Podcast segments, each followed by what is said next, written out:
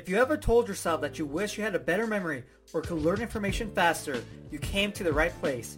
This is the Memory Talk Podcast.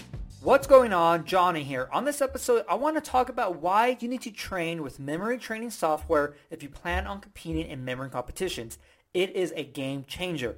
Usually, you would have to do everything by paper. And so if you wanted to memorize numbers, you would have to print a sheet of numbers off, have a recall sheet, fill the recall sheet out, and then grade it by hand. And that takes a while. But with memory training software, you get all the results instantly. Setup is zero because the program gives you all the information right away. And that is the big thing that changes your training.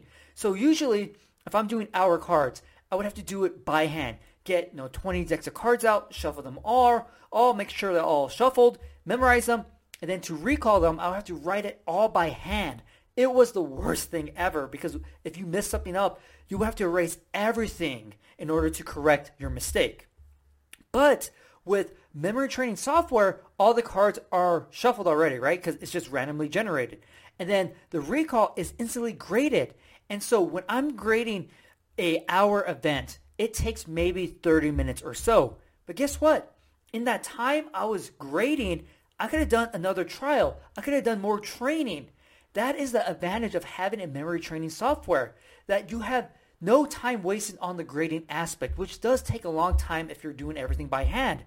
And so once you do it on the computer, you get everything right away. You can see your mistakes like, okay, wait, I messed up on this thing again. Let me try doing something different the next time. And you can do it right away. There's no delay. And that is what's so amazing by having memory training software. And that's what you need to start using right away if you plan on competing in memory competitions. Because at the end of the day, how you how you're going to perform at these competitions is dependent on how you're training and how much training you're doing.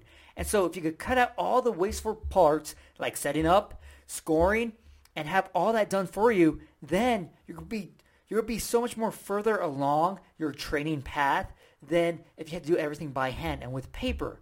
So train with memory training softwares if you have the chance. But like I always say, always prepare for the competition like it's really happening. And so you might want to do some trials where you're actually doing paper if you're going to a competition that has paper.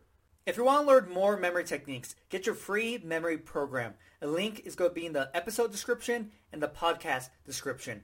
Also, if you haven't subscribed to my podcast yet, subscribe, share it with everyone, and if you have a minute, I would greatly appreciate it if you left me a review.